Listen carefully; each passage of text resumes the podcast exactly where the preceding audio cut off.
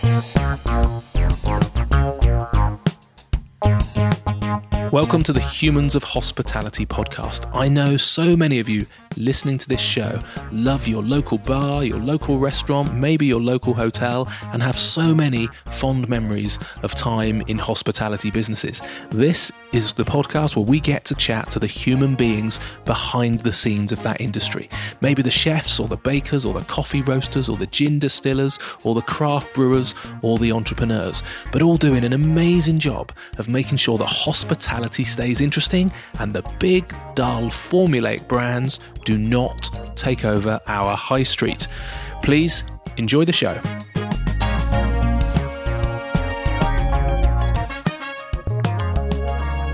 In this week's episode, I am chatting to Jethro Tennant from the Dorset Sea Salt Company.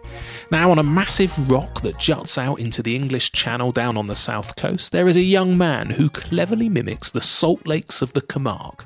So, okay, what Jethro has created in the last two years is actually a mini version of these awesome salt plains, carefully extracting the sea salt from the pristine water around Dorset's Chesil Beach and drying it in artificial heat, which is powered by solar, wind, and biomass energy. And in just 24 months, demand for his product, Dorset Sea Salt, is growing steadily, from discerning delicatessens, farm shops, and restaurants to big names like Selfridges. Not bad for a startup that began life with Jethro heaving jerry cans of seawater from the beach to his parents' house and experimenting with the evaporation process on his mum's hob for hours and hours do not mention the gas bill.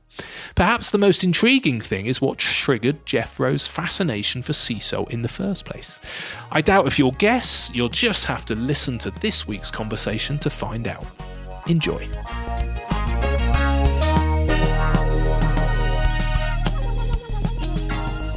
Okay, Jethro, thank you so much for sparing the time to be on the podcast. Uh, as has become my kind of opening question, because I get to travel around the country meeting people, could you just uh, explain where on planet Earth are we, please?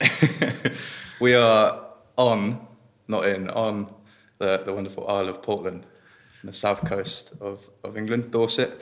Um, yeah, it's quite a unusual place. It is, isn't it? It's like so. It's fundamentally what a big a big rock that juts out into the ocean. It's beautiful. We are literally nigh on 360 degrees ocean all the way around us, aren't we? But I'm guessing it, it's not on the way anywhere, is it? You have to specifically come here. Yeah, absolutely. You have to have a, a purpose to, to come here, a reason to come here. Yeah. Because um, it's not exactly en route, but not, um, but it is beautiful. It is. It's surrounded by kind of natural beauty everywhere, and, and the sea and the stunning kind of coastline. Yeah. So, and how yeah. long have you been here?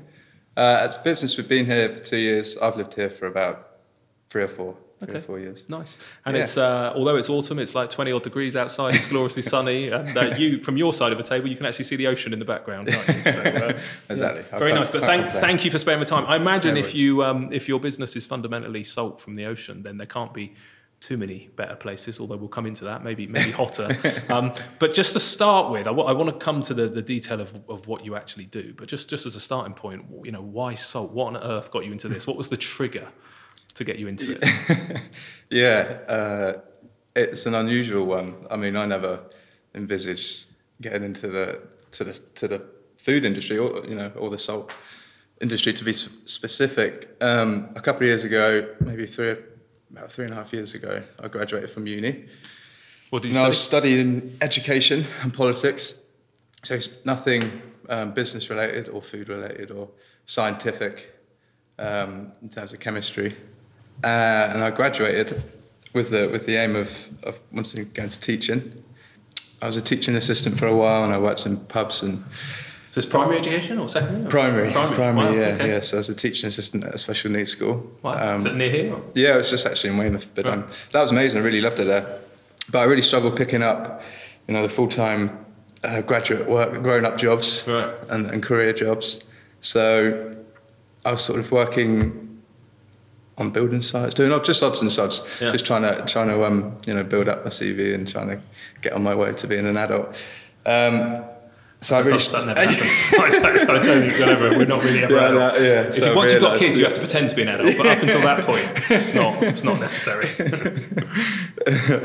so, I think one day I was I was kind of bored and procrastinating from applying for jobs and looking for things to do, Um, and I actually stumbled across an article that was about sea salt production on Portland. What on earth were you reading? Well, I was just looking up on local history. Okay. Reading- Sounds like one of those have I got news for you kind of Yeah. magazines where I was, I was reading Sea Salt Weekly and uh, I was I was I was looking for things to do because I was that bored, and I ended up reading about local history around Portland and and Dorset, and I stumbled across an article that was about sea salt production on Portland and how they used to produce it back in the Roman and Saxon times on the east side of Portland, um, a place called the East Weares. Right. Um, and in, in high tide, the sea would flood in into these man-made salt pans, these huge vats that were man-made by the Romans. And it would flood, and then in low tide, they would, the tide would go back out and leave these pools of water, which would evaporate in the very few hot days that we'd have, we'd have here. Um, and then they used to, so it'd leave a salty crust on the rocks, which they used to go and scrape off and, and use all sorts of different reasons for, as preservatives for their foods and meats that they used to travel around with. But Right. also, uh, there was a point in time the Romans were paid in salt, so sailors and soldiers were paid in salt. That's where you know, it was a currency, it was a hugely valued commodity back in the day. Um, that's where words like salary comes from, salarium, which is, you know, it's all a derivative of that relationship people had with salt back then. Um, so I, I don't know, I just found it, I found it quite interesting and that how something so simple could be could be produced and why it's not being produced anymore and why it didn't have the significance that it used to have. I just thought it was a bit weird, really. And Yeah. uh, so I, yeah, I started doing it as a bit of a as a as an odd, uh, weird hobby. So, so most most people would have read that article, moved on, and you know, I don't know, looked at a picture of a cat or whatever comes whatever comes after that. Watching cat videos. Yeah. Um, but you literally thought, I'm going to have a go at that. I'm going to try and make some salt because you, you, I mean, the, the, the salt pans that were there. Is there any yeah, the- sign of those? They yeah, the- there? there's relics there. Yeah, so there's still kind of remnants of, of what of a bygone kind of industry. Right. Um, yeah, no, you're right. Most people would have probably just clicked onto the next subject heading or the next page, or you know. Yeah. But you thought I might, I might have me being a bit weird, I kind of thought that oh, what I'm, you know, I'm bored to tears. It'll get me out of the house. I'll go for a walk and uh, collect some seawater, and I can take the dog with me and things. And uh, uh, yeah, so I started collecting buckets of seawater and taking them back to my parents' house. And Did you de- deliberately decide not to kind of, you know, take the Roman approach and, and I don't know, recarve out the old salt pans and stuff like that? Did you do a bit of research that Yeah. went, okay, now you can do this in your kitchen? Yeah, well, I mean, I did a lot of research in, in terms of how to make salt. It's, I think at the time it was the middle of winter and it was sort of pouring down rain, so it wasn't gonna, it wasn't gonna work. Um, The Romans didn't have, I suppose, a national gas supply or no, whatever, or no, and. I guess that back, back in the day, that's why it was so um, valued here, is because it, it, I mean, you couldn't even call it seasonal because it was sort of only uh, maybe like two or three weeks a year, so it was so um, rare. yeah. So I guess that's why it was so um, important to them back then and so valued. Um, so I started sort of boiling seawater down at my parents' house. Uh, and, I and just ex- imagine you- yeah. You go for a a walk with the dog, you rock up with a couple of buckets of seawater. Did your parents kind of go, What are you doing? What are you Yeah. doing? Were they worried Yeah. about you? Well, yeah, they were. I remember telling a couple of my mates what I was up to, Right. what I'd been up to, and they were just sort of uh, like, you know, have you lost the plot? And Did you have a, a sort of reputation for quirky eccentricity at this point, or was this the was this I the don't know. first You have, to, you'll have to ask them. Yeah. Maybe. Uh, yeah, you know, they kept making references to like Breaking Bad, and they, uh, Yeah. the guy, the guy, there, what's his name, Walter or whatever. Yeah, they thought you were going to do Yeah, something hardcore with it, rather than just sprinkle They it on it looks a little bit suspicious, you know. Um, so I start, I started doing that and trying to, you know, uh, experiment and produce the best kind of textured salt I possibly could. Um, At, at the time, just for a, a, hobby, a bit of interest. as a hobby, yeah, just using it at home in the kitchen, and I give the odd sort of little uh, pouch. It was in pouches at the time to my friends. Was it was it was it relatively easy, and was the product then any good? or was Well, it- I was mean, it- essentially, was it average? Uh, no, it was rubbish when I first Right. started. It was terrible. It was sort of like um, scorched, sandy, kind of sludgy white substance, which is. Um, I mean, it's still salt technically, so, um, but no, it was no, it was no good. But essentially, all it is is no, evaporating seawater, so that in theory, it's not rocket science. Yeah. But there are different variables, as I discovered later down the line, to make a, a nicely textured Okay. uh, flake salt. We'll um, we'll come into to you know yeah I suppose you know how how you actually do it. But how long did you spend then in, you know kind of refining this uh, this process and experimenting before you went? Oh, I might actually you know do this uh, commercially instead of, Yeah. instead of teaching. Well, uh, well, I remember it. I was trying to fine tune the product for about, it must have been about nine months, just as a hobby, Right. and trying to, you know, get the final product right.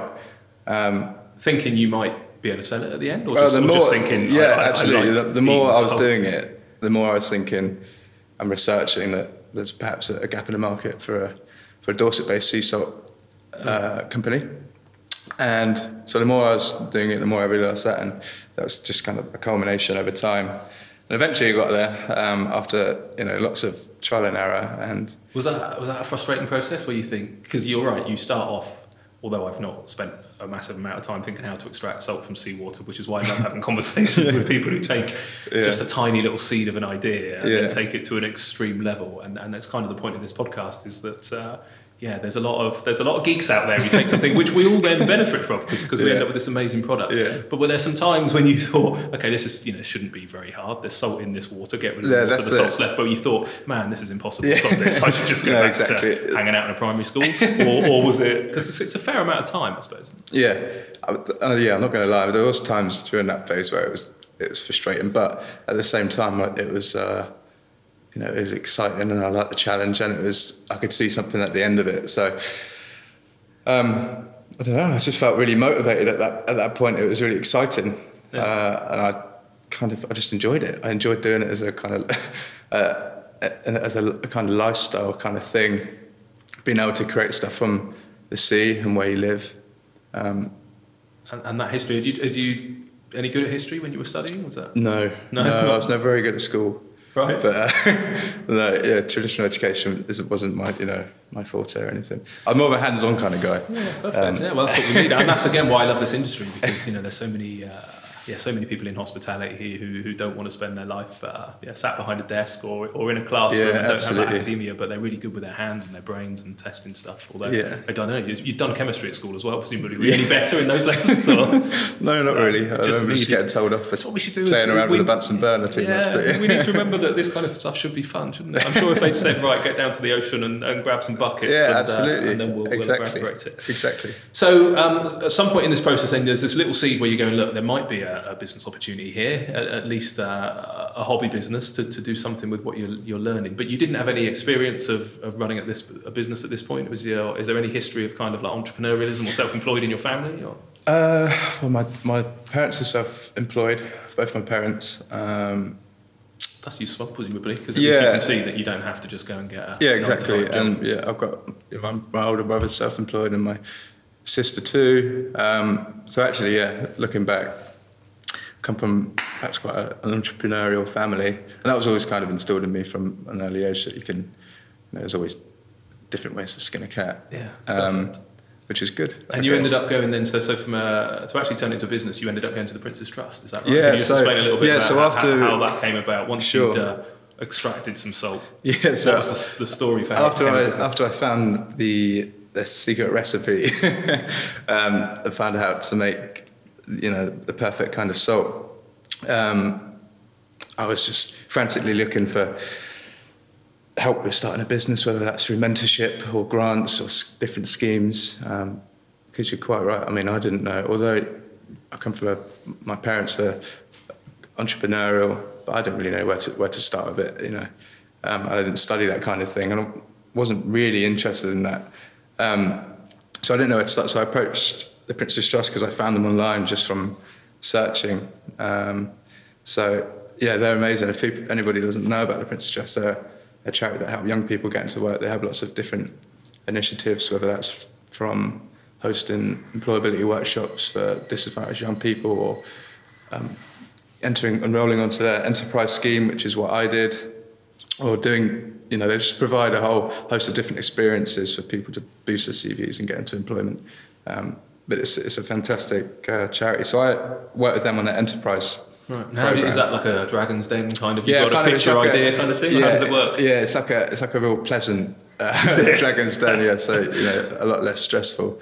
Um, so you go, you enrol on the course. It's a three day course initially, and, and they show you what what you're letting yourself in for. Um, which was great, and I found it all really, really exciting and, and um, motivating. And then they assign you a business men- uh, mentor. I volunteer to the Prince's Trust that has worked in business all their life, and, and they give back to the trust. So they assign you a mentor to help create a watertight business plan, uh, do all your market research, look at suppliers, uh, all of that kind of jazz.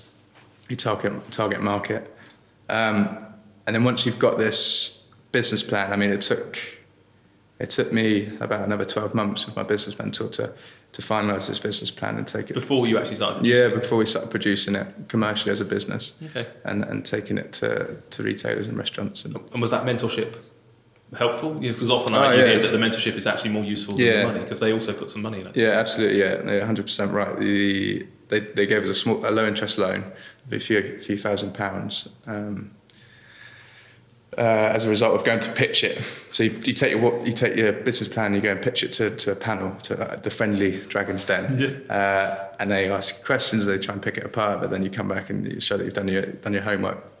then they give you the, the low interest loan, a few thousand pounds to get yourself off, your, off, off the business off the ground. So that might be like a couple the first month's rent on the on the prop, on the the office or the factory. Could be for a website or the first packaging run. Um, so that was great, but the, yeah, you're right. The most important, and most valuable element of working with the Prince's Trust and their scheme was the, the mentorship and the experience and expertise, and having someone there as a as a sounding board for any Any any key nuggets that you got from that person that you remember and think, oh, if I hadn't told, you know, been told that, or if I hadn't had that kind of uh, relationship, I might not be sat here now. Or? Yeah, well, I think my, my mentor particularly was a very sort of calming. Uh, he had a very calming kind of uh, attitude towards the world. He was very laid back, and he's very organised. Whereas I'm kind of like to get on 100 mile an hour and don't really think about things. Just you know, just do it. So I think as a general theme, that was a really good impression that he had on me.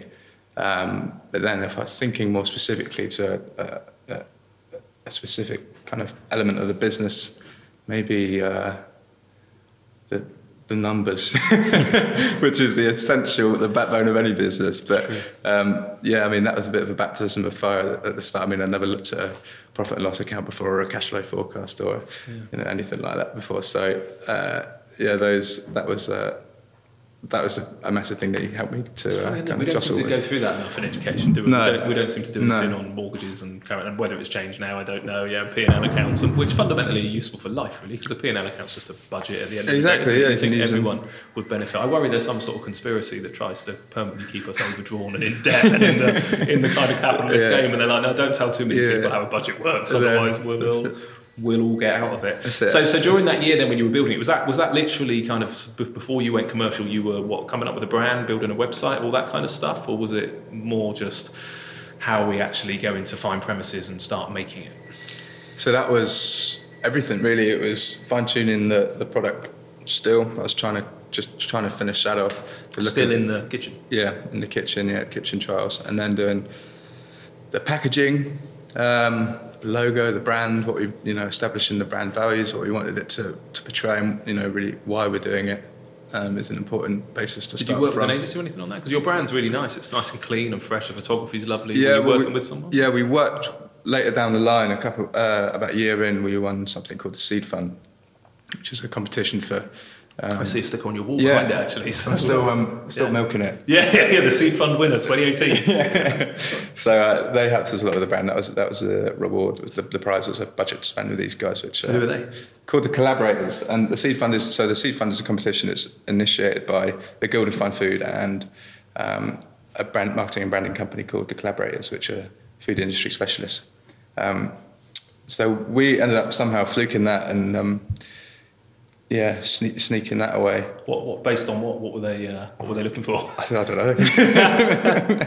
Uh, I don't know. I mean, I, I think it was the right time for our product, Yeah. and I guess I guess they, li- they liked it. You know, they, they thought that it was a nice offering, and, and the brand was really good, and, and it had legs. So they helped us a lot Right. with the brand, which we're very, very fortunate to. Again, you know, it's things like that uh, where people are people in you know privileged positions are looking to give back and help Yeah. people that are starting out. Is it's another example of how that's really um, aided the Dorset Sea Salt Company. So Yeah, that- fortunate, that- very lucky, you know. Yeah, that comes up a lot actually. I think particularly in this sector, maybe compared to others. But you know, bearing in mind that food and drink is such a competitive industry, I think you find most people in in the hospitality and food and drink, you know, it's the kind of industry where. You know, we're, we're all about looking after people. Exactly, yeah. people- if people who make food almost want to see that kind of instant gratification Yeah. of somebody enjoying their Yeah. product, and therefore you almost inevitably end up kind of looking after people. So Yeah, exactly. Constantly comes up how helpful. Yeah, I mean, I, yeah, I remember when uh, the market research phase, I was going around talking to potential retailers at local farm shops and delis, and then local chefs and restaurants, and you know, thinking, going in thinking, this must be so annoying for them to have me constantly, you know, on the end of the phone or sending them emails or knocking on the door and asking stupid questions and things. But actually, they were they were amazing. They're really, you know, and they're still friends that I've got now and contacts that I've got now. So on the whole, people in the food and hospitality industry are, you know, really really helpful and kind and just looking to help people out, which is great. You know, Yeah, yeah, it's full, really- of, full of full of human beings. I think It is, real it's people, called, yeah. You know, the humans of hospitality. From Yeah, this chat kind absolutely. of perspective, is, is that know, some, there's generally some good eggs behind it. Yeah. So you spend 12 months planning it, and then literally you get to a point where you go, right, I'm gonna I'm gonna launch it. And is this by then? Have you got premises to do this commercially, or do you launch yeah, so from the kitchen? yeah, we launched in a in a small premises. I mean, we're still in a small premises, but we were in a, a smaller one, um, on an extremely small scale, uh, and we just started selling to farm shops and delis and a, and a few selected restaurants. Um, these are people that I've met during the kind of market research phase and built up a rapport with. Um, so we, yeah, we finally you know got over the line with launching the product, which was really exciting. And uh, yeah, I remember getting the first our first stockist, which was like you know mind blowing for me, and then just actually seeing it on a shop in the shelf on the shelf was was incredible. So I, I always remember that moment of seeing that. It was uh, yeah, it it's pretty cool. Have you ever gone anywhere and bought it in incognito? yeah, uh, no, I haven't. Have you not? I hear so many people who. Um, it's normally, to be fair, in supermarkets, we've had it. I, I'm not saying specifically it was Jimmy's iced coffee, but also there's tomato, tomato juice people, and they're Yeah. kind of like, man, I need to make this look popular. So you go in and just kind of like, yeah, buy it all up. So uh, yeah, it's quite a common technique. If you've ever got anybody thinking of pulling your product, just you just need to either go in yourself or send in Yeah. a few people and start. uh, Yeah, absolutely. Start buying I'm it. sure many of my friends have done that just out of um, Yeah, just, just, just, just to help you out. So those those initial sales were literally then just done word of mouth. You rocking up, going in and saying, Mm-hmm. Yeah. "Hey, buy this. It's cool." Yeah, exactly. So we did a bit on social media to lead up to the to the brand, Fine. to the launch. Um, So that sort of gets me into Yeah. product a little bit. So I think to, to, to so many people, you know, kind of salt, salt. A lot of people just have a bit of table salt in their uh, in, in their kitchen and shake it on their chips. Uh, some people might have moved on to, you know, I don't know, Maldon's or Cornish and, the and, Yeah. and the competition a little bit in, in chef's world. But can you just explain a little bit that you know not all salt is salt. Basically, it's different. Just just tell me about yeah, absolutely. Well, why. first and foremost, sea salt as a as a product, as an ingredient, is um, wherever you get it from, it's a, it's a, a game changer in terms of flavour. Um, so it really is a must in a, in a, you know, in a commercial kitchen or at home in your cupboard or in the pantry or whatever. Um, but there's absolutely a different. I mean, naively, I I I'd be the same kind of person that would think salt, salt is salt. You know, I used to think that. Um, but it's not. It's not true. Depend. There's two major variables. It's kind of where you harvest the sea salt from. So that's the geographic location. Um, so the mineral profile of the waters you harvest from will add or detract to the final flavour because they all have a different mineral profile around the world or the UK.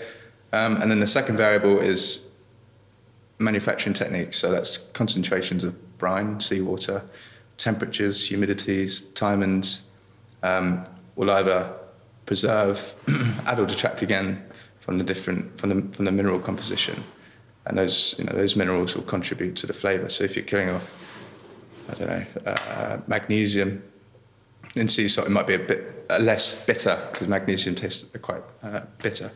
So yeah, there, there's those two kind of major factors that will that will kind of differentiate. So, uh, can you tell? I mean, is it a little bit like uh, I don't know, coffee beans or, or grapes or wines? I suppose certain people can, can can tell certain profiles. I guess you hear about it less with salt because very rarely is it something mm. you consume on its own. I guess it's yeah, always exactly, ingredient yeah. in something. But Yeah. is it possible to uh, to kind of taste salt and actually notice some differences then in flavors? Yeah, definitely, definitely. So, uh, I mean, the main, the main, the obvious one is texture. So you get sea salt comes in many different textures. It can be flake, it could be rock, it could be a fleur de sel, which is a real fine, delicate flake, call it flower of the salt. It's a real fine, delicate um, flake.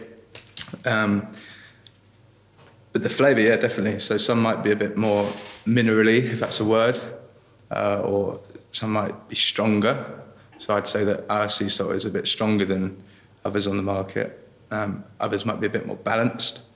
Um, so you definitely there's a you know it, it, it sounds strange talking about it, and I risk sounding extremely pretentious, but um, it is true. It's true, and it's good, and, it, and it's why I love. It's why I love people who go off and get geeky about their one thing. So Yeah. I, I, I mentioned to you before we started re, you know, recording this, but I always remember chatting to William Curley about chocolate and, and hearing him kind of like, so he's one of the best uh, patissier chocolates, uh, Yeah. chocolatiers in the country. And uh, actually you've got Chococo as well, not too far Yeah, from that's here, right, and Swanage, Swanage. yeah. And, and um, yeah, Claire from there was the same. But their level of obsession and knowledge and stuff on, on, on just the cocoa bean and where it comes from and how it's grown and how it's treated. And we're so lucky as consumers in the modern world that we just get to rock up and order a, a hot chocolate or a, or, or a little sweet or something like that. And then it's the same in the kitchen. It's kind of like, yeah, grab a, you know, half a teaspoon of sea salt and chuck it in your dish. And you don't think about actually what goes on behind the scenes to make that. And we're going to, we're to come into the technicalities of making it. So yeah, I'm always just super grateful when I meet people like you because I haven't got time to go off and Yeah. uh, spend, you know, three or four years learning about the history of salt and, and harvesting it and all that kind of stuff. But the fact that somebody does, and then we're in that privileged position where we get to consume it so easily and just rock up in a shop and just, you know, buy a jar, uh, I think is phenomenal. So, um, but in the in the kind of the big world of, of salt, and I suppose you know, we used to have probably really good salt. And then I guess we've probably, certainly in the UK, where we didn't really have a particularly foodie reputation, I think we probably just went through a number of years where we were all using some sort of crappy mass produced table salt. What's the difference in, in where does that come from? And does that have additives and stuff that's kind of put in it in a different way to kind of sea salt? Explain the kind of, if yours is, say, one of the creme de la creme kind of salts that you can get, what's at the other end of the market? Yeah, just well, so the- the consumer Yeah, understands. it. so the, the other end would be like a, you know like a table salt, which would be laden with chemicals and Where does that come from generally? Where's, it, it's normally mined and it's milled. right. Um, so that in that table salt, it won't be it won't be unrefined, it won't be natural. Um, it'll have sort of anti-caking agents in it. Um, So why is that? What's it? What, why do they put stuff in it? well, I'm not sure. I'm not sure. I guess I guess it's cheaper to produce that way in terms of um, for the mass for the mass market, but I'm not too sure why they have to ruin a perfectly natural product. Right. I don't know why. But that would be the norm. You go into the shop and you just buy your, your bulk stand. Somebody Yeah. who doesn't, who, you know, Yeah, who hasn't listened to this yet and just thought salt was salt, goes in and buys it. So Yeah. it, it will generally be mine. Is it, is it tend to be British or is there a particularly big producer? No, I mean, globally? yeah, uh, classically it's um, you get the sort of the hotter countries like France, Spain, Portugal, Israel, um, massive salt producers because they've got the climate to do that there naturally. Um, so it's a, it's, a, it's a cheaper product over there. I'm not knocking the um, the product because some of the sea salts that come out of those places are are, are amazing. Um, but it's just because of the way they produce it, it's a lot cheaper to, Right. to produce. Whereas over here we have to use artificial energy Yeah. to, to produce it. Um, hence overheads are higher and the, the product But, but even too. though, so sea salt is a step up from your, your bulk standard salt tends to be mined from the ground rather than Mm. From the ocean. Yeah, yeah, definitely. Just yeah. exists what in the Yeah. rock again. Excuse my naivety, Yeah, but I've not yeah, read in the, the rock. stuff. yeah, yet. in the ground and in the rock. Okay, and then the next step up from that might be, in essence, mass produced sea salt, and then you end up in the more boutiquey Mm-hmm. Yeah, sea salts like yeah, you. Is that yeah. the uh, that's the salt Yeah, definitely. journey? Okay. um, going back again historically, did there used to be in, in the same way that there was a you know there was a coffee roaster in every town once upon a time, and there was a gin distiller in every town and stuff like that, and then we ended up with just having you know global salt, and now we've got a couple of others, you know Mm. Cornish U. Historically, was this something that was done all around the coast of Britain, or was was it, were there particularly niche kind of places that did it? Well, yeah, no, it, it used to go on all across, you know, UK. I know for a fact in Dorset, it's, you know, salt pans here. There's Poole. there's a, an old Sultan's house there where they used to produce salt. Lymington has a massive uh, salt history from the marshes there. Um, spaces all over the UK that have a rich. And have most of those gone? Yeah, definitely. Yeah, I mean, there's only a handful of British sea salt producers. Um, so yeah. And why? Why do you think it disappeared? Well, industrialisation, cheaper imports, um, ease of manufacturing. It's, it's quite a hard product to manufacture in the UK because of the climate in a cheap, in a cheap way that suits the market at the, at the time. So Do you know how long ago we lost it as a, as a product when we sort of I switched don't, off? I don't know. It's just interesting because it seems to be the same in so many uh, different products. Um, I was chatting to uh, Michael Stokes about uh, stone grind, uh, stone ground kind of flour, and the Yeah, fact that you know we- yeah. that's we used to have again something I can't remember. I'd have to go back. There's a podcast Mm. about it, but maybe there were 600 kind of flour mills across the country, and now there's something like 18. You know, we lost that ability to actually manufacture, but how much of a better product it was because when you stone grind the uh, the grain, you keep the embryo from the uh, from the wheat in the Yeah. flour, and it's a, that's where all the nutrients are. And unfortunately, it goes rancid quicker, so it only lasts kind of six weeks instead of six years. And it kind of feels the same with salt. It's kind of like if you mass produce it, mine it from the ground, you end up you know fill it with some agents, and it's a product that lasts Yeah. forever. So we seem to have gone through this period of losing a certain amount of our culinary kind of history, Yeah. and it's quite exciting that now it's it's coming back again, but it's coming back in such a, a tiny niche way. Hopefully, that's good for you. Yeah. But when you looked at it and you were doing the research side of it, and you saw, like I say, a few of the competitors in the UK, did you think? You know, this is a crowded market. It's not like you ever go into the supermarket and they go, "Oh no, we've run out of salt." You know, Mm. sorry, it's a real shortage. You know, it's kind of like it's, there's loads, isn't there? What what made you believe that you could step into uh, into a market and, and create a brand? Yeah, um, the, there's lots of other larger British salt companies out there, fantastic companies, businesses, not knocking their product whatsoever. Um, uh, they've done extremely well, and they've been they've stood the test of time. They've done really well with it. So you're right, it was a crowded market. Um, a couple of the bigger ones kind of dominate the, the market at the moment. I just thought that it, it really affected me that why it died out on Portland and, and, and Dorset because Dorset is a county and the lifestyle people associate with Dorset as a brand is I probably you know the best in the UK I, I think. And it's to have if you want to produce a pure 100% pure clean natural product where better to produce it than the Jurassic Coast Chesil Beach? So it was a no-brainer for me. I'm not too concerned about what the competition are doing. Um, that was not really about that. It's kind of just focusing on the brilliance of what we do, and you know, concentrating. that Obviously, you have to keep an eye on what other people are doing in the market and all the boring stuff. But Yeah. So, so people who are buying it then, apart from you know um, flavour, do you think do you think that provenance, the fact it's a Dorset product, that that, that that Dorset brand is strong, and that's why people people purchase it Yeah, as well as the quality. yeah, definitely. So that's a you know, like a secondary uh, motive behind buying it is because of you know the, the Jurassic Coast, Chesil Beach, Dorset. You look at other Dorset brands that have exported beyond the Dorset and South, like Dorset cereal, Dorset tea. Um, absolutely, it's just the kind of lifestyle people associate with Dorset and, and the opinions people have of it. It's, a, it's a trusted and British kind of uh, beacon, really. Yeah. I will have, we'll have lots of uh, messages from the Cornish. Probably, probably, probably Nothing against Cornish. I love, I love Cornwall. Yeah, it's great. we're, we're, we're lucky. It's a good, uh, it's a good neighbour, and let's not forget uh, Devon squeezed in between the middle. But let's not forget there. Um, but do you export out of Dorset as well? Yeah, definitely. So we sell. Uh, we started off supplying different outlets in Dorset and neighbouring counties, and we we do some we do bits and bobs in London and up, and up north.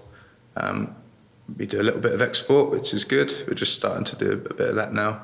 Um, so yeah, the, you know, the it was never the plan was never to just um, create a Dorset brand for Dorset people. It was a Dorset brand for, for everyone, Yeah. a Dorset product for everyone. So that's what we aim to do. And, and you're mainly going. Are you in any of the supermarkets, or was this more through delis? Well, it's of a, a funny, a funny product. It, it can kind of sit. Across, it's a high end. Don't get me wrong. It's a high end. It's a premium retail offering, but it can still be a premium retail offering in different outlets. So we've just started. Predominantly, ninety percent of the business is farm shops, delis, high end retail, high end restaurants, gourmet food manufacturers. Um, but we do a little. We just started to do a little bit of work with Morrisons on their regional suppliers and a local supplier scheme, which I think is really good for kind of champion championing local products. Um, and it doesn't. It's not out of place. It's a premium offering in in that outlet. Um, we're not trying to beat anyone on price. We're trying to tell everybody that we're the best sea salt. Yeah, yeah. I, think yeah, it'd be bonkers to try and compete on price. I think, with, uh, Exactly, on, a, yeah. on, a, on a global Exactly. level. I think, wouldn't you? So, um, right. So I want to go a little bit, you know, back to, to where we were about how you actually uh, produce it. I suppose. So. Um, Where's it come from? Where's your water from? We're surrounded by water here. I don't need the precise location if it's a secret, but I mean, you're not you're no longer presumably rocking up at the beach with a couple of buckets. just So where, there. yeah, where you just throw the bucket off the end of Portland Bill and wind it in. How does it now work? Yeah, so I, used that's how I, I used to when we started. How I used to collect it was I used to take my little Vauxhall Astra down to Portland Bill, and I'd fill up. I'd have about 15 jerry cans in the back, and I'd spend about two hours trying to fill them all up, and I cart them back to the car and take them back to our premises and filter them.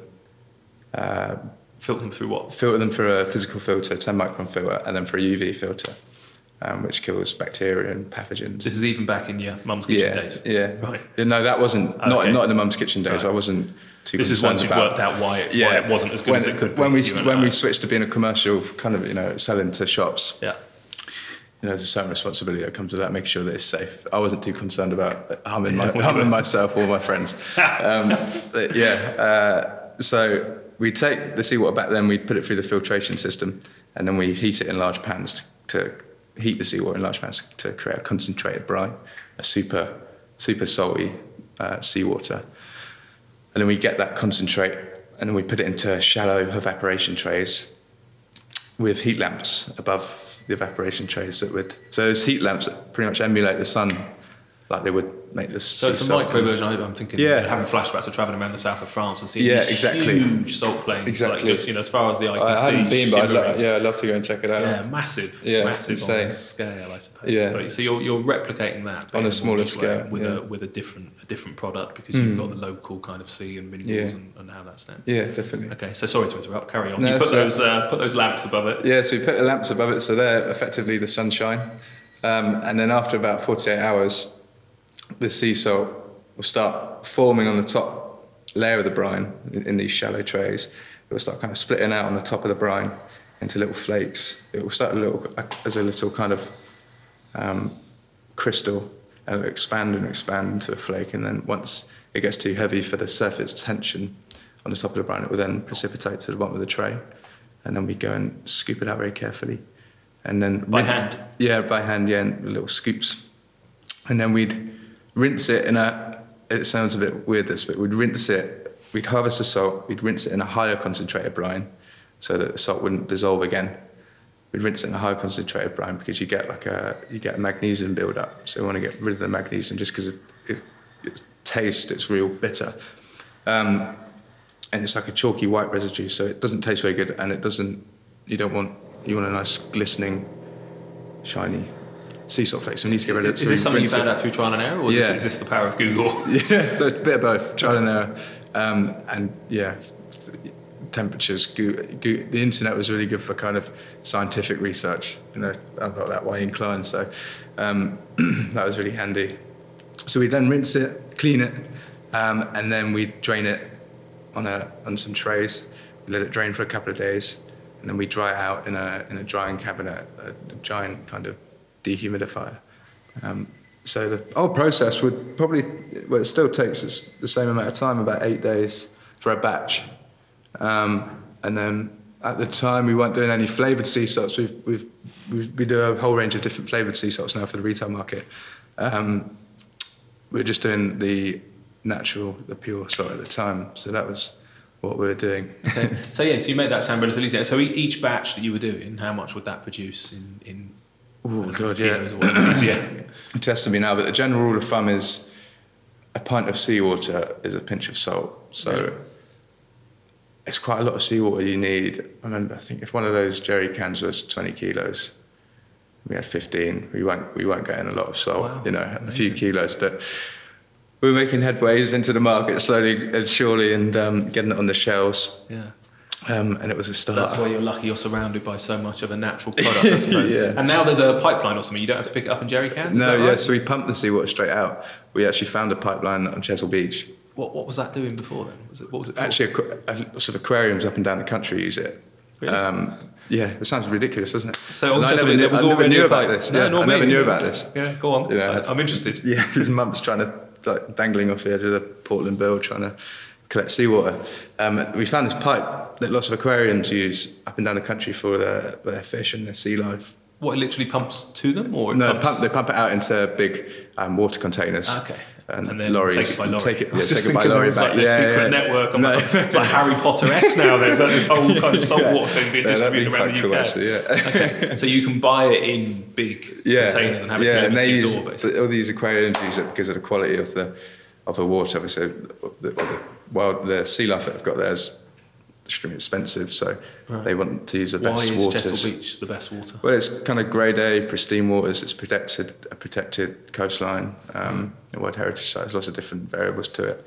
Um, but that is a, you know, it's a sign that the water here is, is of, you know, enormous quality. People like that are risking their, their whole businesses And you didn't- on you the didn't sup- know that? supply. No, no, no. you just I had to didn't- live I it. You didn't I didn't have a bloody come. Yeah, you just Yeah. you just went to Portland because it was the closest water to your house. Yeah, that's it. Yeah, And, and it, um, turns out you were on the doorstep of some of the best water in the country. Sometimes these things are just meant to be, aren't I they? took- well, I took- yeah, I mean, I fluked out. Yeah, I'm that's very really handy. Let alone then that you found somebody who could actually uh, actually deliver it to you. Does that quality of water then you mentioned that it, you know it's really good? Does it vary? Is this a seasonal product, or, or can you get it all year round? Is there times when it's better or worse than others? Yeah, well, it would be seasonal for just using sunlight. Yeah. Um, but it's not seasonal because we're using artificial heat lamps and energy light. You know. Okay. And so, when you when you say you have to filter it, because Yeah. now that you're not just selling to your friends, what, what are you filtering out of it? What, so the physical filter will get things like uh, sand, grit, plankton, Okay. stuff like that out of it, and then so that's an extremely, extremely fine filter. Um, and then the, there's a biological filter, so that'll kill things like um, if there's any kind of pathogens or bacteria in there, it will go through a, UV light and that will just kill any bacteria automatically. Um, even though it's sort of pristine waters and the best waters in the UK, it's kind of the standard. You, you just got to do it. Makes a lot of sense. Yeah, Okay. yeah. So you end up with salt. The water itself just evaporates basically. So there's, Mm. like, there's you don't make it rain in Portland. There's not a little cloud over No. where you've uh, Yeah. where you've evaporated it all. Um, so a lot of that then is is obviously energy uh, intensive. I'm Yeah. guessing. Uh, and and I know, I know the uh, answer in some of these ways, but you know people's concerns would be hearing that not using the sun to, Mm. to make salt is presumably you've got to look at the sustainability of this. So how have you got around? Is it, is it very energy intensive, and how have you It is, yeah, but yeah, it is. In the early days, it was in the trial and error, and when we first launched, we were using we were using gas, which obviously was expensive and not very good for the for the environment. I'm and just the- thinking of your mum's gas bill when those first nine months. yeah, they weren't very happy. Yeah. but uh, no, I'm I'm very grateful. yeah, paid them back. But on, But yeah, the plan was uh, to always be kind of uh, environmentally aware. I'm that way inclined anyway, without going too far into politics.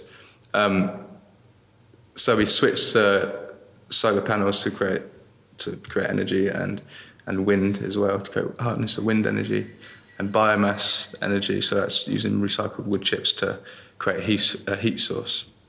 Um, so we've switched over to that now, so it's all kind of renewable, um, which is great, and it's a great. Well, we hope that we're showing a bit of an example to other people, and Yeah. we're not we're not on a on a high horse or anything, but you know, I just think that I think it's, it's important, isn't that. it? When you're yeah, definitely. fundamentally you're, Yeah. you're, you're, you're evaporate. If you only get a pinch of salt for whatever it was, a pint of water or something, that's a lot of It is, evaporation. I it suppose. is, yeah. So the solar panels are on the roof of the building we're in. Then. aren't? Yeah, yeah, Right, yeah, and- and solar. wind. So yeah, And how much of your energy comes from from kind of I don't know? Would you know the answer? Is the, the, the wind and the solar element and the biomass? Is it? Uh, oh god, yeah, Yeah. I, I'm not. I'm not 100 percent sure that. Uh, yeah. I'm tragically interested in everything. No, so, no, no, no. uh, I yeah, should so really know that. I think it's cool because I was uh, you know, even just on a house level, but I was reading about Elon Musk and his uh, his kind of solar tile, tiles, and then the fact that you can then um, because obviously. You know, we use more power at night than we use in the daytime in a domestic environment. But then you put in one of these big power packs in your garage, so your tiles Yeah. fundamentally charge the Ah. batteries in, in the daytime, and then you use the power from the batteries at night. And I think all of that trajectory of where we're going. but um, a lot of people will be turning off if I get any more geeky. I'll do a solar powered one one day. Um, with that that kind of sustainability angle, that's not just a, a kind of marketing drive. Then this is something that you believe in. Uh, why is that? And is it is it unusual in sort of sea salt production to have that? Is it, is it, is it an issue that the Um, uh, that the industry uses too much energy in general? Would you say? Yeah, I think. Well, I think the food industry, in general, uses too much. Never mind just sea salt. We are different in terms of competitors that we we do use renewable energy, and we everything we do is packaging plastic free for the retail side of the business. So it's all glass and recyclable energy uh, materials because of the whole plastic thing in the sea level, sea sea. Um, And has that always the been ocean? Yeah. So not- so well, actually, we started um, when I was making friends and families. That was in little pouches. Yeah. But then we've kind of once did the business plan and, and looking at how we can be responsible on that side of things. But you know, it was a it was a no brainer. It was a no brainer. It's slightly more expensive, but it's um Because the particular publicity around plastic and the oceans has only really been probably the last six or seven months. I Yeah. think, but you were doing it anyway, just because Yeah. it was it was the right thing to do. yeah yeah definitely. And we're we're kind of the only one that does it in the UK, a salt producer. Yeah. But no, there's lots more alternatives out there in terms of packaging. There's some great Dorset-based restaurants that are championing a similar attitude. Um, so yeah, it was, a, it was a no-brainer for us, really. Yeah, I think you're right. I think something like eighty percent of fossil fuels or something are used. Yeah, in, it's in, incredible. In It's nuts. isn't it? It's just in, Yeah. insane. I think, isn't it? You know, Yeah. and transport and everything else is our food production. Yeah, it's mental. So, uh, yeah, I, I think it's good that we seem to be going through this period of change now. I think Mm. just information, to be fair. I don't think we ever we were ever happy it was that way. Just Mm. nobody really knew it was that way. But now the uh, now that we're hearing the Yeah. impact of, of what we eat, there seems to be a huge change. I'm certainly noticing it in the restaurant sector. Yeah, where people oh, are being much more conscious Yeah. about yeah how do we how do we minimise our impact and that's the challenge is the, is the how but that's another topic I'm hoping to go and see um, Guy from uh, Riverford Organics I want to go and have a chat with him Oh, yeah. about yeah how we how we grow our produce and look over the soil and all that kind of stuff so that will be um, another day so um, you know, congratulations on getting it to where you've got it to. Can you can you continue to expand? Have you now got the capacity? You've, you, you've moved to new premises. Uh, yeah, plenty of room to grow. Yeah, I mean, obviously, everything, you know, everything in life you have to do it in moderation and be sensible and make sure it's right time and you, you've got enough staff and you know that is the plan. It's never to be a, a kind of lifestyle business. Uh, it's to be a kind of serious contender in the market, and if we can take it to make it available throughout the UK, that's what we that's what we plan to do. So there is it is scalable. It is scalable if we're sensible with it, and we've got you know a blueprint for X amount of salt. It's just a case of multiplying it um, in simple terms. But So have you now have you now employed people to uh, help with that? Who do you now work with? yeah, so I, well, it's actually a bit of a family operation now. It's like a yeah, can't get away from them. So I work with my brother, my sister, and, and my my dad. He actually helps out as well. So there's four of us that are working full time on it. Do they laugh Um, at the back that you were just the sort of mental guy in the kitchen ruining their work surfaces, and now you've given them all a job? You must be a bit smug now. "Ah, Look at that. yeah, uh, no, it's a good it's a good laugh. You know, I'll never hear the end of it. Of Yeah. you know, the weird stories that they, they they tell their friends about how it all came to fruition. And yeah, I mean, I'm very fortunate. The whole reason I started the business was to create a, a career for myself and people around Portland that didn't have opportunity, and there wasn't there wasn't enough opportunities for young people to get on, or just people in general. Um, so we can, you know, that's a real ambition of mine and for the businesses to create local jobs for for local people, and if we can do that, if I can do that with my family along the way. That's amazing. So I'm extremely fortunate for Yeah, you know, how it's turned out. I'm very lucky. I'm very lucky. Yeah. What would they be doing if they weren't working with you? Do you know? Uh, probably, um, I don't know, all sorts. M- Moved out of Portland? Or? they might have done. I, I imagine it's a problem locally. I imagine a lot of people end up moving. Exactly, yeah. I mean, lots of my friends who I went to university with from, from Dorset, not just Portland, but Dorset moved to kind of moved to London and Manchester and got a job in recruitment or insurance or, you know, I never wanted that. I didn't see, maybe I was just being a bit stubborn, but I didn't understand why I had to do that just to get on, get on in life. What, you know, why couldn't, I like living around family and friends. I love Yeah. living by the sea and, and, and the coast. So, Yeah, yeah, no, a, lot I think people, a lot of people are forced to do that, which I think we're very lucky we live in such a beautiful part of the world, Um, aren't yeah. we? And we, uh, Yeah. we're motivated to stay. It's the same with Jimmy when I was chatting to um, Jimmy from Ice Coffee. Do you know Jimmy? Or- I haven't met him you know. No, yeah, no product. He was always product. obsessed, you know, refused to move to London. He was Yeah. always, you know, lives in Southbourne, wanted to be able to go and, uh, and, and surf and walk along by the ocean every day. So I think maybe we're just more motivated than a lot of people to, uh, to try and yeah, create jobs if there aren't Yeah, jobs it. because we uh, we don't want to leave. So um, you mentioned then that the, the next stage you've got potential growth, but you've also started to develop uh, lots of different uh, flavors. Is that just Yeah. uh, was that something you always wanted to do, or was that chefs kind of uh, I don't know demanding it or the consumer demanding it? Yeah, it's um, a bit of both really. That's probably the most enjoyable part of the part of the job, and what I do is talking. I mean, admittedly, I'm not a I'm not a chef. Um, never have been. I don't think I ever will. I, you know, I try. Yeah. But I'm not. You know, That's a crazy I'm not. industry. I'm not amazing. Yeah. So, but fortunately, I'm good friends with quite a lot of decent chefs. So, I talk to them about flavors and pairings and, and different flavored salts and what's working and what's not. Um, so we do a lot of trial and error of coming up with these new flavors um, and what their applications could be. So yeah, at the moment we've got eight or no, no nine nine flavors on the retail range. Uh, we've got you know we've got a really cool one. We've got a beetroot and apple sea salt, which is like electric pink. Looks great, uh, like around the rim of a margarita or a cocktail. Okay, I was going to say, really what are they designed to do? Is this, is this as an ingredient in dishes, or you? Yeah, uh, yeah, it could be. It could be to finish a finish a nice chocolate brownie or a, uh, or like a salmon gravlax or something like that. The beetroot one, or you could. We've got a celery salt that's obviously going to Bloody Mary or quail's eggs or pork. It crisps up the rind really well. So there's lots of different flavors that have different pairings and applications, but there's some in there that are a bit more generic, like a smoked sea salt. It's the uses for that are like you know infinite. I use Do you, simple um, things. Do you sell in sort of uh, commercial quantities for bars and restaurants and stuff like Yeah, that? so as we well, do. or- Yeah, so that's our kind of retail range, and then for the for the bars and restaurants and the and the food service market, we do a kilo and a half tub of the natural salt, and we also do a smaller tub of the smoked Right. salt. Um, I was thinking for the bars as well. The fact, yeah, you mentioned yeah, exactly. there. Yeah, and be the, quite- the celery salt, we're just about to do a, a milled version of that because at the moment it's all like a flaky texture. Yeah. So for the celery salt, we're looking at milling it and selling that to bars, and they could use it in the cocktails, and same with the beetroot one. So um, yeah, Amazing. So bags of potential. um, how many years now then since you uh, Well, since you two. started? Only two. two, yeah, two. Awesome. Still uh, Just just just over two. okay. By a couple So it's a pretty limited period of time. But anything you would have done differently with what you know now to when you started this?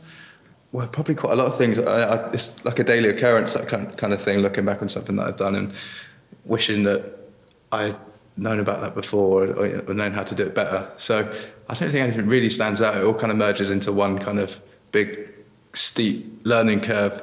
Um, uh, I think it's interesting that everybody's winging it fundamentally, isn't it? So you didn't know how to set up a, No, sort of as a- company, I mean, it literally, yeah. So you start from scratch. every day's a school day. yeah, every facet of the business is like uh, just winging it. yeah, no, it's, And it's learning- learning and everyone is. job. I think the, the, yeah, the, the younger you can learn that, the better. If everybody, you know, at school just learn. I say this to my son who's twelve all the time. I say, Yeah.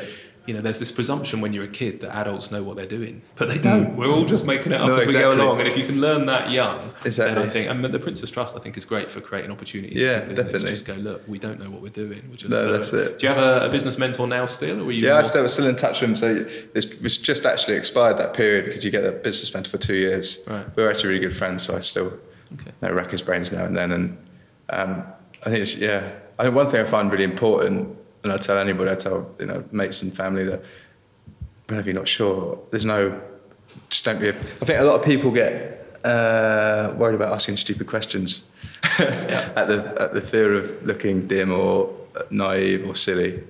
But you know, I mean, I was like that, but I just it doesn't matter. That comes from school I as ask well, loads of not wanting to stupid put your hand questions. I'm completely used to it. Yeah. Um, I don't mind looking like a wally, Yeah. But you know.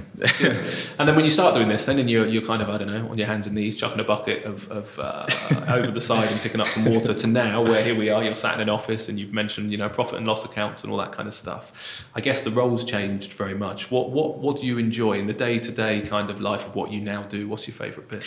Um, I love being hands-on with production and selling because I'm that kind of person anyway that likes to be busy doing something with my hands, and I enjoy the selling because I love telling people about the product because I'm really passionate about you know what we do. and I think it's excellent, and I'm really lucky to do what we do. So those are my two favourite things: actually creating it and telling people about it. It's amazing. Yeah. I'm not not such a fan of um, the books Yeah. and paperwork and uh, yeah, all that jazz, all the admin.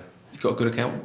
Yeah, yeah. fortunately, Yeah, you need. The, the, that's the other thing you learn, I think, in business is that you know you really need very different personalities and different people. And aren't we lucky So that right. you like your hands and you like being creative, Yeah. but other people, you know, and, and, and, I'm not one of those either, but they just love getting stuck into a spreadsheet and getting a calculator out. Pouring over a spreadsheet. Yeah, yeah and aren't we lucky? My, my solicitor, who who, who I frustrate the hell out of because he sends me reams and reams of paperwork and stuff, yeah. and I'm just like, I, I'm, I, I shouldn't yeah. admit it, but I'm never going to read it. just tell me, just tell me no, the five no, things I that I should know. Yeah, and, uh, yeah. yeah, we're, we're very lucky that everybody's different.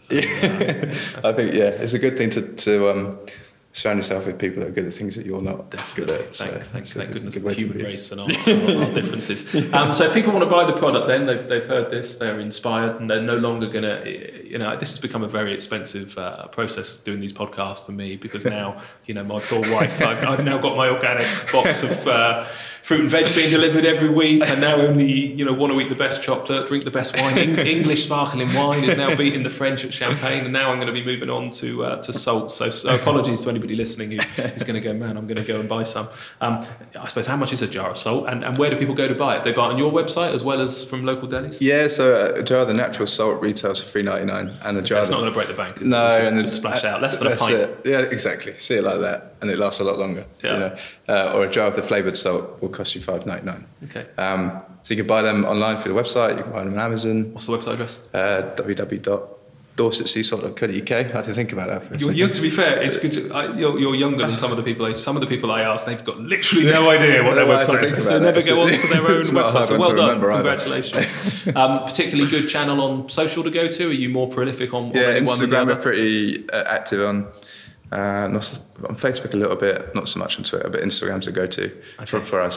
Um, and then, yeah, farm shops and delis across the south. Uh, if you're ever in Selfridges, go in there and get some. Ah, amazing. Uh, yeah. That's good. That's a good gig to get. Great. Well, no, congratulations. It's brilliant. I, I love uh, what you're doing for so many reasons. You're, you're like the, the, historical aspect of it, you're creating jobs, you're in a beautiful part of the world, uh, and it's a great product. So, congratulations. And uh, thanks again for sparing the time to catch uh, up. No, thank you very much. I, I, will put the, uh, the website and yeah, the social and stuff in the show notes as well. So, humansofhospitality.co.uk to anyone listening, and your links will all be on there. Awesome. Thanks I appreciate so it. Thank you very much for coming over. Cheers. Cheers.